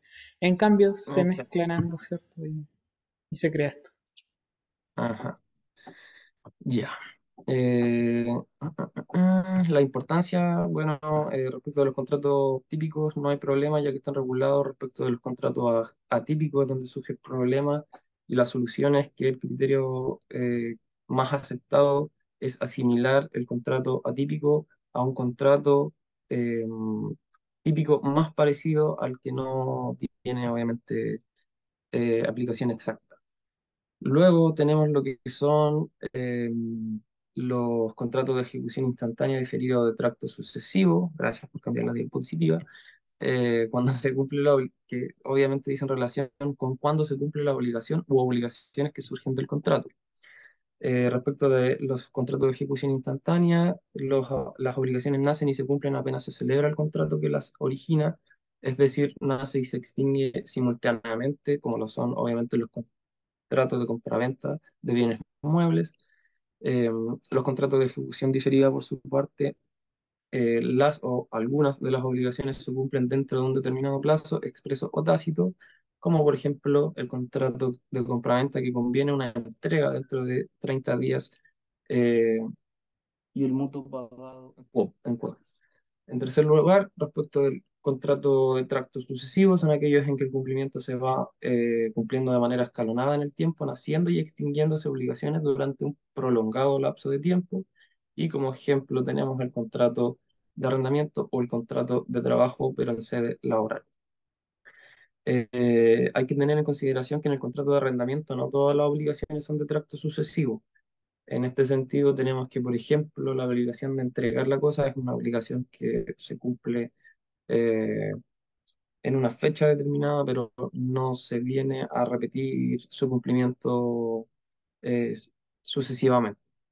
La importancia respecto de esto es que existen instituciones propias a propósito del contrato de tracto sucesivo, como son la teoría de la imprevisión, las cláusulas de aceleración, que ambas aplican a propósito de los contratos de ejecución diferida, la rescisión vía voluntad unilateral, como lo es el desahucio en el arrendamiento, que no opera la teoría de los riesgos, y la nulidad y la resolución operan solo hacia el futuro, es decir, sin efecto retroactivo. Siguiente diapositiva. Luego tenemos la clasificación de contratos individuales o colectivos en atención a la concurrencia necesaria para su formación. Individual, en los que básicamente en palabras simples concurre la persona que debe o que se obliga, mientras que los colectivos son aquellos en que no concurren necesariamente todas las partes que se obligan. Como ejemplo claro, aquí tenemos el contrato colectivo de trabajo, y a propósito de esto también es que la importancia de esta clasificación es que los contratos colectivos son una excepción al efecto relativo de los contratos, en atención a que los efectos se producen para partes que no concurren a la suscripción de este contrato. Siguiente diapositiva, salvo que tengas alguna aclaración. Tenemos, no tengo claro, sino solamente decir que en general estas weas valen callampa. Las que no son legales, obviamente, y salvo las clasificaciones de los efectos, si es de tracto diferido, tracto sucesivo, ejecución instantánea, y esta clasificación doctrinal, el resto no tiene mayor relevancia ni tampoco tiene mayor complejidad. Claro, solo por encima, no calentarse la cabeza con ella. Bueno, libremente discutido de adhesión, según un criterio de poder negociación, del poder de negociación de las partes, libremente discutido, aquel obviamente que las partes deliberan libremente su contenido y las cláusulas, y los de adhesión, aquellos en que una sola de las partes establece las cláusulas, estando la otra limitada a aceptarlas, simplemente adhiriendo a ellas. Los problemas de este tipo de contratos son que las cláusulas generalmente pueden ser abusivas, que existe un monopolio del oferente y que existen problemas de información. Y respecto de la solución a los problemas antes mencionados, se crean o surgen lo que son las cláusulas imperativas del legislador para poder controlar lo anterior, Existe control y autorización estatal de contratos masivos, como por ejemplo los contratos de seguros, generalización de contratos tipos, la lesión enorme en el caso del abuso del oferente y la creación de organismos antimonopolios como lo son, por ejemplo, el Tribunal de la Libre Competencia. Respecto de esto o de los contratos de adhesión, hay reglas especiales de interpretación para efectos de proteger a la parte respecto de la cual se abusa. En primer lugar, obviamente, la interpretación contra el redactor y en segundo lugar, la preferencia de una cláusula manuscrita sobre la cláusula impresa en el sentido de que en ciertas ocasiones respecto de la escrituración de los contratos se dejan espacios libres para que obviamente las partes redacten de forma manuscrita ciertas cláusulas del contrato y se da preferencia a esta redacción sobre las cláusulas impresas previamente en el contrato. Aquí hay una pregunta respecto de los actos jurídicos unilaterales o contratos.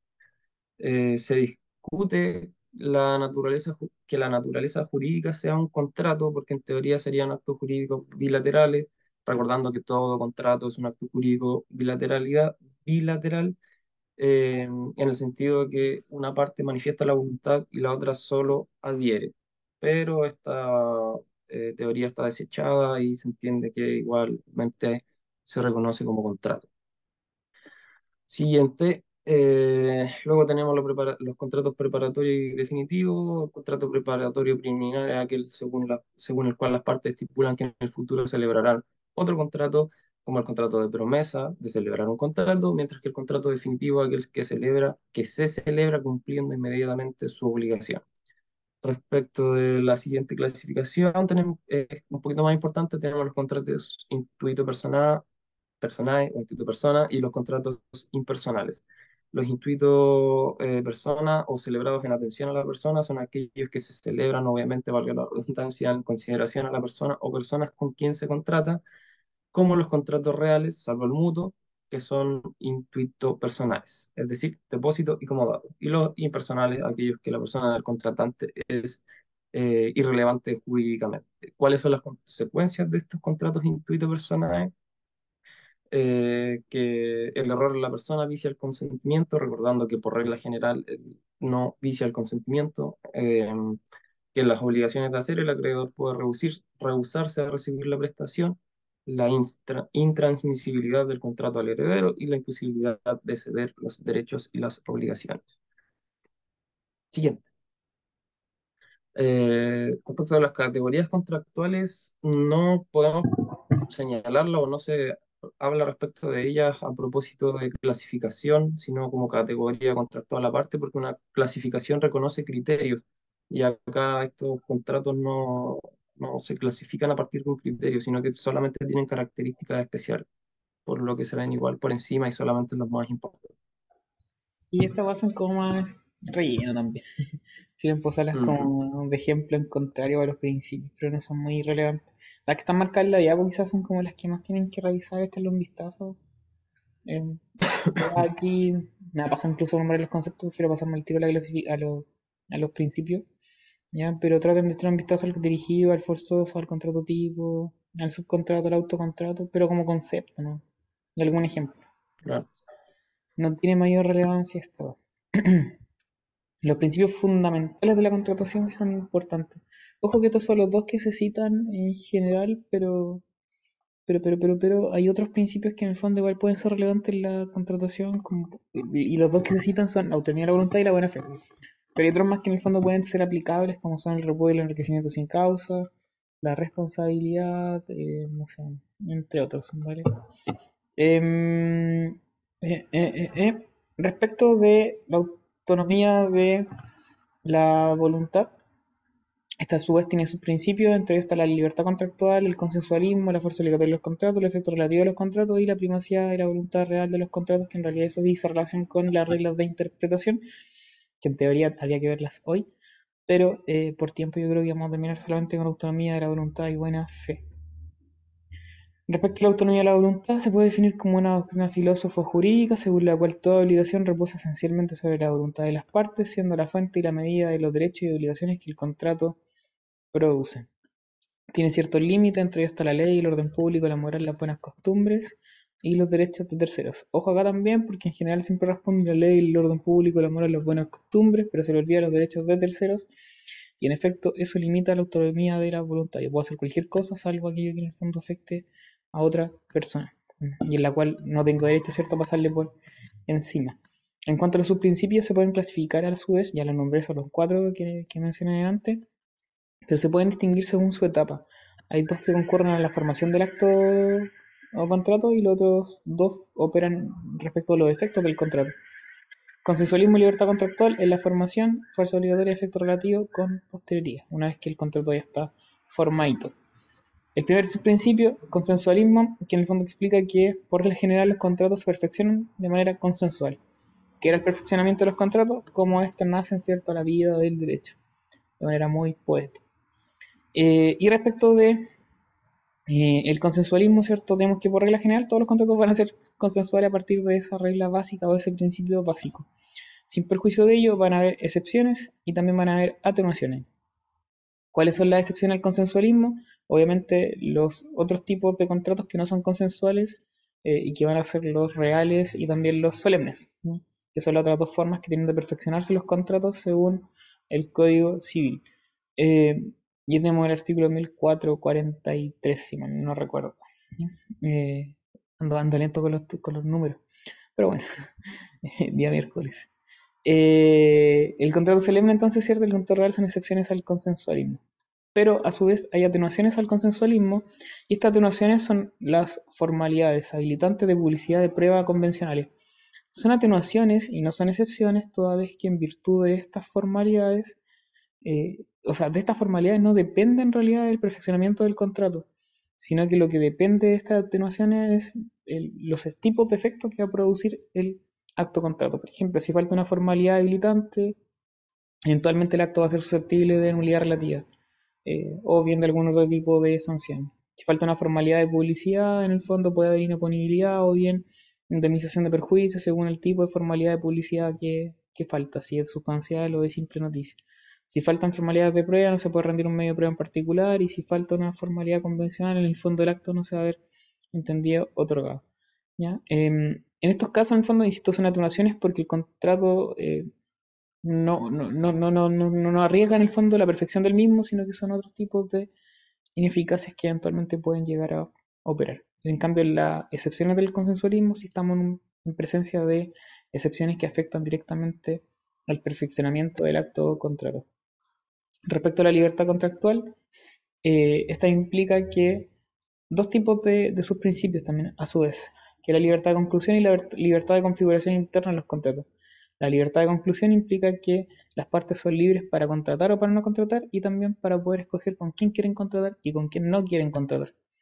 Respecto de la libertad de configuración interna de los contratos, es lo que permite a las partes poder fijar el contenido propio del contrato según su intereses. Hay excepciones respecto a la libertad de conclusión y respecto a la libertad de configuración interna de los contratos. Respecto a la libertad de conclusión están los contratos forzosos, que me los salté, ya, pero que una de las categorías contractuales en el fondo. En ciertos que los forzosos se clasifican a su vez en ortodoxos y heterodoxos, pero los contratos forzosos son aquellos en virtud de los cuales las partes no van a tener total libertad respecto de contratar o no, porque es la ley la que obliga a la parte a contratar, y también no van a tener libertad a veces respecto de la persona con quien contratar. Típico ejemplo de esto, no sé, típico ejemplo de contrato forzoso son los... ¿cómo se llama esto? El seguro obligatorio, el SOAP, de los vehículos que hay que renovar ahora en marzo. ¿A vos te gustan los autos, Pancho? Muy bien. Hay una acotación. Uno de los ejemplos para el SOAP es que los pueden sacar a través de bomberos, sáquenlo a través de la página de bomberos, hagan donaciones, y todas las compañías son buenas, pero la tercera de Talca es la mejor, donen a eso. Muy buena acotación. Algún día cuando tenga los papeles del auto al día, bueno, voy a mover el SOAP y los bomberos. Siempre lo compro los bomberos, pero los compro tarde, bueno, así que pésimo ejemplo. Por eso hay que andar en bicicleta. Yo doy el consejo de que anden en bicicleta. La otra hueá contamina demasiado. Ya, pero la libertad de conclusión se ve una de las excepciones del contrato forzoso.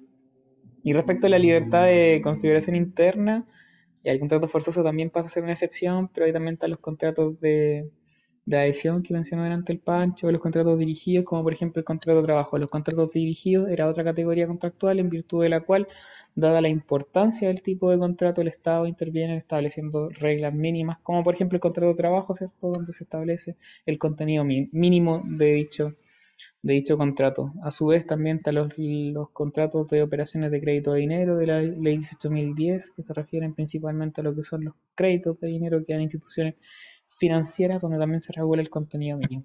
Esas son excepciones a estos principios, a la libertad contractual en el fondo.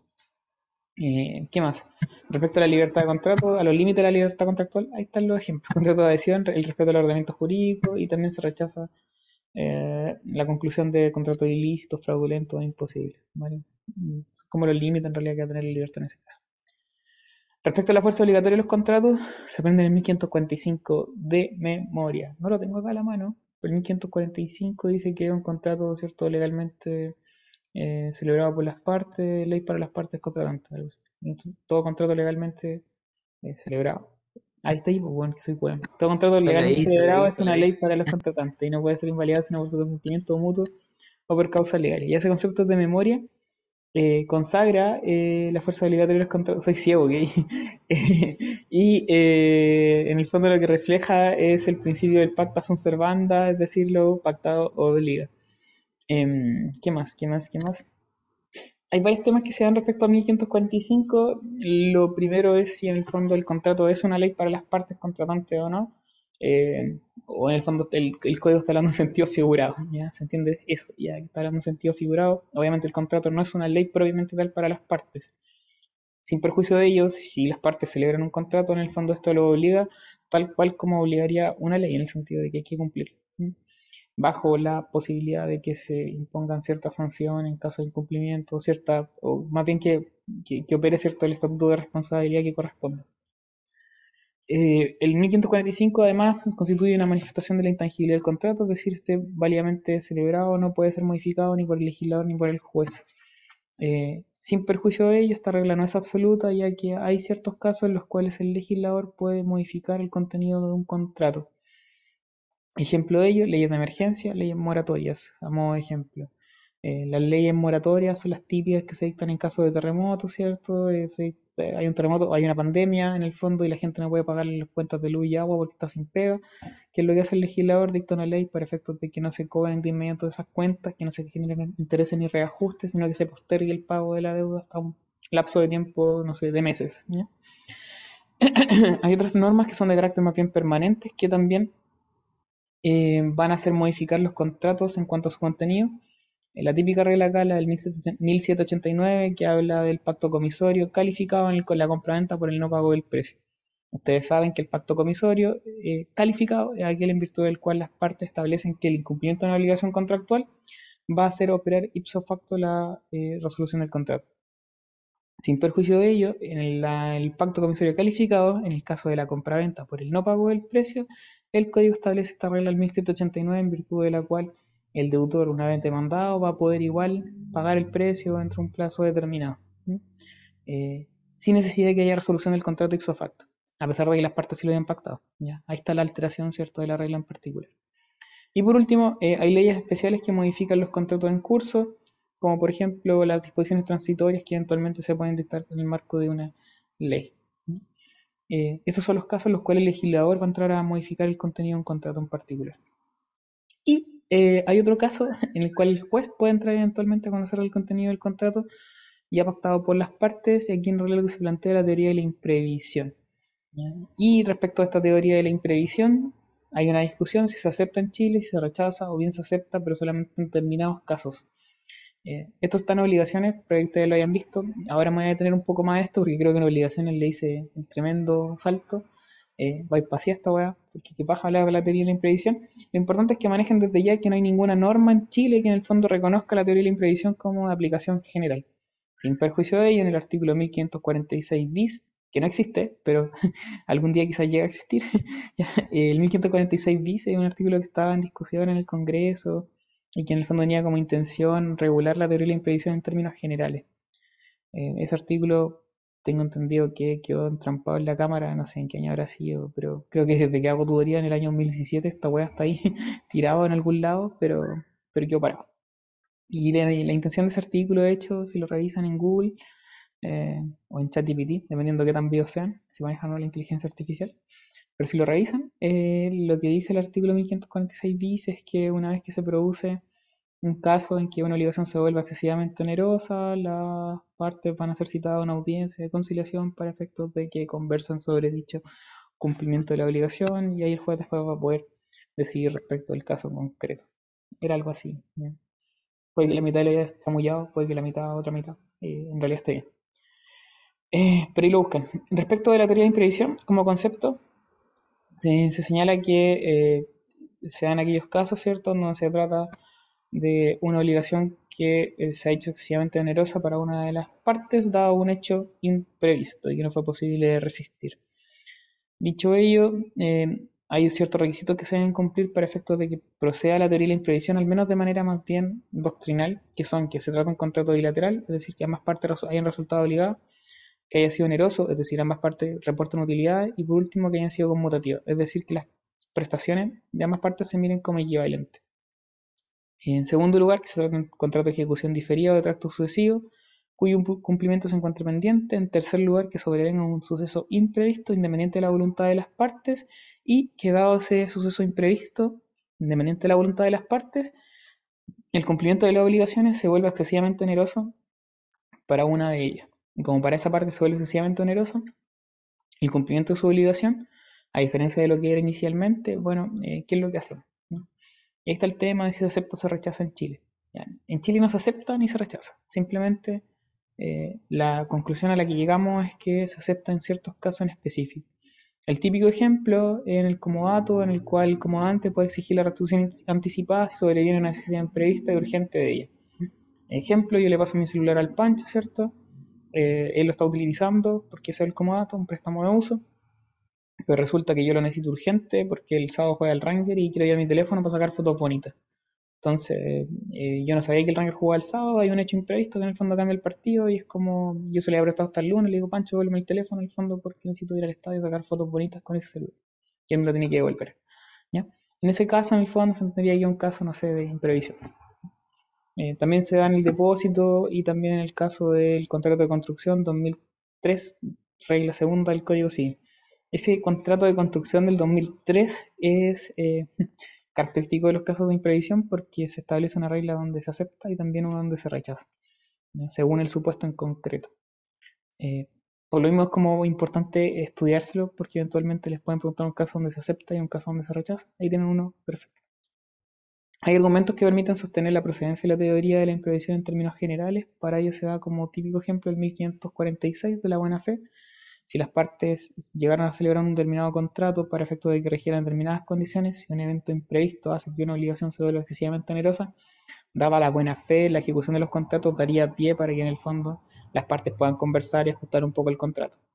De hecho, la norma que le hablaba, el 1546 bis, viene justamente después de la buena fe, ¿cierto? Por lo mismo, porque esa teoría de imprevisión que se pretendía regular estaba enfocada principalmente, o estaba fundada principalmente en lo que es la buena fe. Buena fe contractual. Luego tenemos otro argumento en cuanto al 1547 que dice relación con el grado de diligencia que las partes deben observar en el cumplimiento de la obligación. El 1558 según que habla en el fondo de los daños que se van a tener que indemnizar en caso de incumplimiento de una obligación contractual. 1560 interpretación según la intención de las partes al contratar. Y quizá el más importante ahí el 1546 como argumento para efecto de sostener la procedencia de la teoría y la imprevisión. Y otra cuestión importante relacionada con esto, dice, se conecta con el hecho de, bueno, se acoge la teoría de la imprevisión en Chile, o bien si se llegase a acoger, ¿qué es lo que procede a hacer? Que el juez revise el contrato y lo modifique a su criterio, a su prudencia, o bien que en el fondo decrete la resolución del contrato por excesiva onerosidad sobreveniente. Hay distintas discusiones ahí, una tercera salida también podría ser el hecho de que el juez tenga que citar a las partes a una conciliación o una mediación para efectos de que conversen acerca de las condiciones del contrato. Ahí se genera una nueva discusión si en el fondo esa conciliación o mediación tiene que ser obligatoria o voluntaria, etcétera, etcétera, etcétera. ¿Ya? Es una institución bastante hueviada la teoría de la imprevisión y por lo mismo yo creo que no se ha regulado porque si no pueden generarse distintas distintos caminos, distintos vértices, tiene distintas problemáticas asociadas. Otra cuestión importante acá es que lo relacionen con la lesión. No son lo mismo, la lesión opera en determinados actos y contratos, ¿ya? Y en el mismo fondo la lesión tiene que darse al momento de la celebración del acto, en cambio la imprevisión se da por un hecho imprevisto que se da con posterioridad. Respecto a la terminación de los contratos, ya estos pajamolías tienen terminación normal y otras que son anormales, no relevantes. Lo mismo la casación en el fondo, yo prefiero verlo esto siempre en la parte de interpretación, ¿ya? Pero se genera una discusión respecto a la procedencia del recurso de casación en el fondo, porque este procede en términos generales por infracción de la ley que influye sustancialmente en el dispositivo del fallo. La duda es si según el principio de fuerza obligatoria de los contratos son una ley para las partes contratantes, entonces podría haber recurso de casación en el fondo en caso de contravenir la interpretación de los contratos, y ahí se genera una discusión, pero prefiero verlo en interpretación porque se entiende mejor.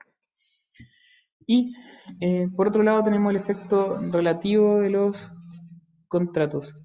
Y respecto a esto tenemos que los contratos solo generan derechos y obligaciones para las partes contratantes que concurren a su celebración sin beneficiar ni perjudicar a los terceros.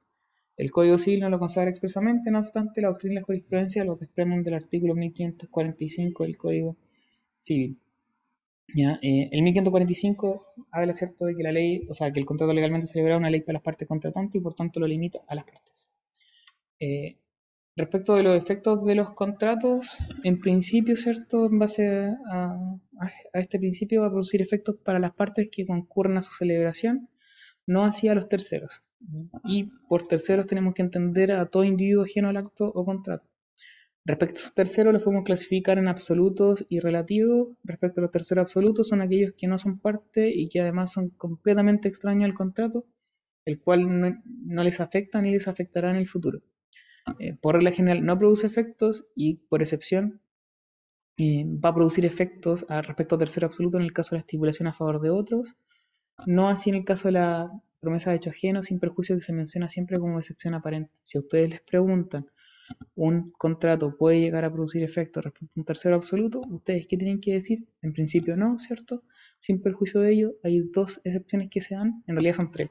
¿Ya? Una es la estipulación a favor de otro, otra son los contratos colectivos, y además se señala la promesa de hecho ajeno sin perjuicio de que esta última es una excepción aparente porque se requiere la voluntad del tercero para que le produzca efectos realmente. Y el otro caso son los terceros relativos, en cuyo caso se entiende que son aquellos que no son parte al momento de celebrar el contrato, pero con posterioridad pueden entrar a la relación jurídica obligacional. Y en cuanto a los terceros relativos, encontramos aquellos que son a título universal, a título singular y a los acreedores también. ¿Por qué les puede afectar a estos terceros el contrato? Porque, por ejemplo, si yo celebro un contrato con el Pancho en el cual le vendo, no sé, o él me vende su casa, y yo me obligo a pagarle una cantidad de precio determinado, ¿cierto? Y me quedan 5 años por pagar y yo me muero, ¿cierto? Ese contrato que yo celebré con el Pancho le va a interesar a mis herederos, que son terceros relativos, porque ellos se van a ver como continuadores de mi personalidad legal, pueden verse obligados con él a pagar la deuda. A título singular, tenemos por ejemplo el legatario y los cesionarios, y en ese caso, no sé, por mismo supuesto, yo dejé un legatario en todo caso, y ese legatario lo dejé respecto a un bien, y ese bien resulta que yo lo doy, no sé, en hipoteca. ¿Ya? Esa hipoteca obviamente igual le va a interesar a ese legatario porque él va a adquirir igual el bien, pero sujeto a una hipoteca. Y por otro lado tenemos los acreedores, y ahí no es necesario explicar, ¿cierto? Los terceros relativos son los acreedores, porque a los acreedores les importa ver qué es lo que pasa con mi patrimonio. Si hago un contrato en vida, obviamente a esos acreedores les puede afectar porque puedo aumentar o disminuir mi patrimonio en virtud de ese acto en particular. En perjuicio del efecto relativo de los contratos también se habla de un efecto absoluto de los mismos. Me explico. El efecto relativo lo que explica es que si yo celebro un contrato con X persona, ese contrato solamente va a crear derechos y obligaciones entre esa persona X y yo. Pero eso no obsta que el contrato exista realmente, materialmente, ¿cierto?, socialmente, que cumple una función social y económica, y que esa realidad social y económica pueda ser oponible en el fondo a otros terceros. Típico ejemplo, siempre que doy, ¿cierto? No sé, lo voy a cambiar un poco, por otra wea. ustedes quieren ir a un concierto, no sé, de... ¿Quién viene ahora? ¿Quién viene ahora? Ahí, Foo Fighters viene, no, ¿quién viene? Se me olvidó quién viene, ya, pero filo. Viene un grupo, ¿cierto? A Chile, ya vamos a decir Bad Bunny cuando vino este hueón. Y cuando vino Bad Bunny, ¿cierto? En el fondo estaban todos los buenos comprando entradas, haciendo la fila en la página, no sé, de qué punto ticket habrá sido, qué sé yo. El punto es que las compraventas que se hacen ahí respecto de la entrada en particular solamente obligan, ¿cierto?, a aquel que compró la entrada y aquel que la vendió. Ese contrato de venta es particular entre comprador y vendedor. Pero para todo el resto de buenos que estaba haciendo la fila, ¿cierto?, y que quedó 100.000 en la fila, le afecta al contrato de compraventa que el otro haga, no jurídicamente, porque jurídicamente no le crea ningún derecho ni obligación a esa persona que está en la cola, pero sí social y económicamente, o socialmente al menos en este caso le afecta, ¿cierto? Porque lo más probable es que no alcancen a comprar entradas porque los anteriores sí lo hicieron, ¿ya? Y se van a agotar. ¿Ya? En ese caso, en el fondo, se produce un efecto absoluto del contrato y es que como existe, es oponible al resto. Ustedes no pueden decir como, oye, no, ese contrato a mí no me genera ningún efecto, vendanme igual la entrada. Como no, ese contrato existe, ¿cierto? Se acabó el stock, mala cueva. Respecto de otras excepciones, bueno, al efecto relativo, ojo, el efecto absoluto es un efecto distinto, tenemos efecto relativo y efecto absoluto en los contratos, ¿ya? Pero a su vez, habíamos dicho que el efecto relativo, en cuanto a los terceros absolutos, habían excepciones, y ahí estaba lo que era la estipulación a favor de otro y la promesa de hecho ajeno, aunque no me tiene una excepción aparente. Respecto de la estipulación a favor de otro, está regulado en el artículo 1449 del Código Civil y en virtud de esta, en el fondo, va a haber un estipulante que le va a generar un derecho a favor de un tercero, un beneficiario, ¿ya? Sin perjuicio, el estipulante solamente contrata con el promitente. El estipulante, por tanto, va a ser esta persona que celebra el contrato a favor del beneficiario del tercero y el promitente es el deudor. ¿Sí? Por ejemplo, si se lo llama una compraventa, en el caso de la compraventa, el estipulante va a ser el comprador, va a aparecer como comprador, sin perjuicio de ello, el estipulante solamente va a pagar el precio, pero va a comprar para el beneficiario, que es el tercero. Y el promitente, ¿cierto?, es el vendedor, que en el fondo va a tener que hacer la entrega de la cosa, no al estipulante, sin perjuicio de que el estipulante le paga al promitente. El promitente solamente se ve la obligación de entregarle la cosa al beneficiario, para quien compraron a su favor, ¿ya? En este caso, la estipulación a favor de otro, lo que se crea es un derecho a favor de un tercero. Hay distintas teorías que buscan explicar la naturaleza jurídica de la estipulación a favor de otro. Por una parte tenemos la teoría de la oferta, la otra la teoría de la gestión de negocios ajenos, la teoría de la declaración unilateral de voluntad y por último la teoría de la adquisición directa del derecho. Esta es como la principal que rige y que busca explicar esta institución de la estipulación a favor de otro como una excepción al efecto absoluto de los contratos. Importante, la estipulación a favor de otro en realidad pasa a ser como una cláusula, ¿ya? No es un contrato propiamente tal. Pueden haber compraventas con estipulación a favor de otro, pueden haber permutas con estipulación a favor de otro, puede haber, no sé, un comodato con estipulación a favor de otro, ¿ya? Lo que sea, ¿vale? Pero la estipulación a favor de otro pasa a ser una cláusula, nomás, como un tipo de modalidad. No quiero decir qué modalidad realmente, porque es lo que explica la teoría de la adquisición directa del derecho, pero es para que se entienda. Y en virtud de esa cláusula, lo que se hace ya es que, si bien el estipulante es el que resulta obligado en el acto en particular, o que puede resultar obligado, lo cierto es que el derecho no lo adquiere el estipulante como contraprestación recíproca, sino que la va a adquirir un tercero, para quien contrató el estipulante. Típico ejemplo de esto práctico es lo que se hace para efectos de entregarle más bienes a una persona, a un heredero, a quien le tengo más cariño en vez de a mi otro heredero. Tengo 5 hijos, hay 4 que me caen mal, uno que me cae mejor. ¿Qué es lo que hago yo? Voy a una constructora, compro una casa, y si bien yo pago el precio, en vez de comprarla para mí, la compro y adquiero en favor de ese quinto hijo que era el que mejor me caía porque era el más chico. Y el promitente en ese caso va a ser la constructora, ¿cierto?, que se obliga a entregar la cosa a este beneficiario.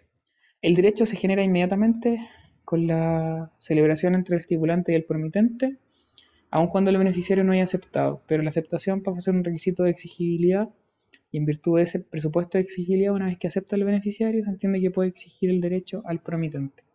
Antes de la aceptación del beneficiario, el beneficiario adquirió ya el derecho, no lo ha hecho exigible, Pero mientras tanto no acepta, el estipulante y el promitente pueden revocar esa estipulación a favor del tercero. Por otra parte, tenemos la promesa de hecho ajeno, que en el fondo dijimos que era una excepción más bien aparente a lo que es el efecto absoluto, al efecto relativo, a la excepción como efecto relativo, y una excepción aparente porque en el fondo lo que se genera aquí para el tercero ya no es un derecho, sino que es una obligación. Pero para que este tercero contraiga realmente la obligación, se necesita sí o sí aceptación. ¿Ya? Si no acepta, en el fondo no contrae ningún tipo de obligación. Y el único que resulta obligado en ese caso, entre estipulante y permitente, va a ser el estipulante quien se obliga en el fondo a obtener el consentimiento del tercero. Si no lo logra, el permitente solamente va a poder en el fondo cobrarle al estipulante. Al revés, parece que sí lo dije al revés. Ya, pero filo. Se entendió la idea, ya, pero esta va da lo mismo, ya, es una excepción aparente, el tercero obligado no se obliga, ya, sino con su aceptación. Y una vez que acepta, se entiende que subroga la figura de la persona que realmente se había obligado en el acto contrario. Como otra excepción al tema del efecto relativo, tenemos la inoponibilidad, que en realidad viene siendo más bien una manifestación del efecto relativo, pero eso lo vimos en actos jurídicos, así que me lo salto. La simulación igual, ¿ya? Y por último, como principio, tenemos la buena fe contractual. Respecto de la buena fe, hay que distinguir dos tipos de buena fe. La buena fe contractual, objetiva, y la buena fe subjetiva. La buena fe conlleva cierta idea de rectitud, corrección y actuar correcto, que moderan el principio de autonomía de la voluntad, un principio general del derecho que irradia todo el ordenamiento jurídico. Como buena fe subjetiva tenemos que es la convicción interna de encontrarse en una situación jurídica regular actuando conforme a derecho. No está consagrado expresamente en el Código Civil, pero la buena fe subjetiva se manifiesta a través de distintas instituciones, como por ejemplo la posesión de buena fe en el 706 del Código Civil, en el matrimonio putativo, ¿cierto? Que es este matrimonio que adolece un vicio de nulidad, pero que ambas partes actuaron de buena fe y con justa causal de error, y por tanto a producir los mismos efectos de un matrimonio válido. El pago de lo no debido, cuya institución se justifica este cuasi contrato en la buena fe. La acción pauliana, ya que es como se menciona como manifestación, pero en realidad lo que establece la acción pauliana, ¿cierto? Es lo contrario, se entiende que es una manifestación de buena fe a contrario sensu, porque esto regula el caso del fraude pauliano, y también el caso de la renuncia del socio de su sociedad y no entra en el grado, así que pico. Y respecto a la buena fe objetiva, impone a los contratantes un deber de comportamiento correcto y conforme a derecho en sus relaciones mutuas. Tiene distintas manifestaciones en el fondo a lo largo de todo el íter contractual, desde los tratos preliminares hasta la relación postcontractual. Y ahí nos pasamos, tratos preliminares, celebración del contrato, cumplimiento del contrato, terminación del contrato y la relación postcontractual. La buena fe objetiva sí está regulada en el Código Civil, en el 1546, se señala que los contratos deben ejecutarse de buena fe y por consiguiente obligan no solo a lo que en ellos se expresa, sino a todas las cosas que emanan precisamente de la naturaleza de la obligación o que por la ley o la costumbre pertenezcan a ella. ¿Sí? Ese artículo, al igual que el 1545, son de memoria. Y lo otro que es de memoria es que se aprendan distintas manifestaciones de la buena fe contractual a lo largo del íter contractual. Es decir, en los tratos preliminares tienen que aprenderse manifestaciones concretas de esta buena fe objetiva. Entre ellos está el deber de lealtad, el deber de fidelidad, el deber de informar sobre el estado de las cosas, el deber de guardar secretos conocidos en las negociaciones. En la celebración del contrato persisten estos mismos deberes que emanan de los tratos preliminares y a su vez también hay otros deberes que emanan en este momento. Como por ejemplo que se redacte el acto jurídico con claridad necesaria, no concurrió la celebración de mala fe también, porque si no eventualmente podría haber dolo, como dice el consentimiento, etcétera, etcétera, etcétera. Respecto al cumplimiento del contrato, también hay manifestaciones de buena fe objetiva, ¿cierto? Si hay dolo en el incumplimiento de una obligación, se agrava la responsabilidad porque el deudor va a responder tanto de los daños directos previstos como imprevistos. La excepción de contrato no cumplido se establece en relación con la buena fe, es decir, yo no puedo exigir el cumplimiento de una obligación que me adeudan si es que yo no he cumplido ni tampoco estoy ya a cumplir mi obligación recíproca en un contrato bilateral. Y por último, el contrato obliga a lo que en ellos se expresa, también a lo que emana de su naturaleza, a lo que la ley o la costumbre le pertenece. Y es una repetición del 1546 casi expresa. Y por último, respecto a la terminación del contrato y como cuestiones postcontractuales, tenemos que estos buscan impedir conductas que pudieran disminuir las ventajas patrimoniales de una parte, y entre ellas, entre las manifestaciones de estos deberes, tenemos el deber de secreto, reserva o confidencialidad, una vez que ya celebramos el contrato. si es que así se estableció en realidad. Hay deberes de garantía también, sobre todo los contratos de construcción. Si ustedes van a comprar una casa con una inmobiliaria, hay deberes que, de hecho, ahí ni siquiera son contractuales, están en la ley, que en el fondo tienen que responder por los daños que eventualmente puede sufrir la construcción cuando la casa es nueva. Y hay deberes de no competencia también que se pueden establecer. El típico ejemplo es que uno siempre da, si yo les vendo mi oficina jurídica con toda la clientela, ¿cierto?, y las carpetas a los clientes, y les vendo la marca de la oficina, no me puedo después instalar, ¿cierto?, al frente de ustedes para efectos de, con un nombre muy similar al que tenía antes, quizás como estudio jurídico, porque en el fondo, por más que le ha vendido, ¿cierto?, le ha hecho el tremendo negocio, lo cierto es que después me voy a instalar al frente para competir con ustedes y luego robarme los clientes nuevamente, ¿no? Pero eso. Y eso es todo por hoy, yo creo, porque me estaban llamando, así que yo creo que lo dejamos hasta acá. Vemos si el tema de interpretación es la primera parte que viene la próxima semana. Esta materia es más light porque se relaciona mucho con lo que son las obligaciones y lo que es acto jurídico, entonces se puede en el fondo tragar mejor, ya en el fondo se puede deglutir mejor la materia. Pero eso. Ya, voy a cortar. Los voy a dejar porque me está llamando mi jefe, así que me voy a poner serio. Chau, que estén bien. Chau, Pancho.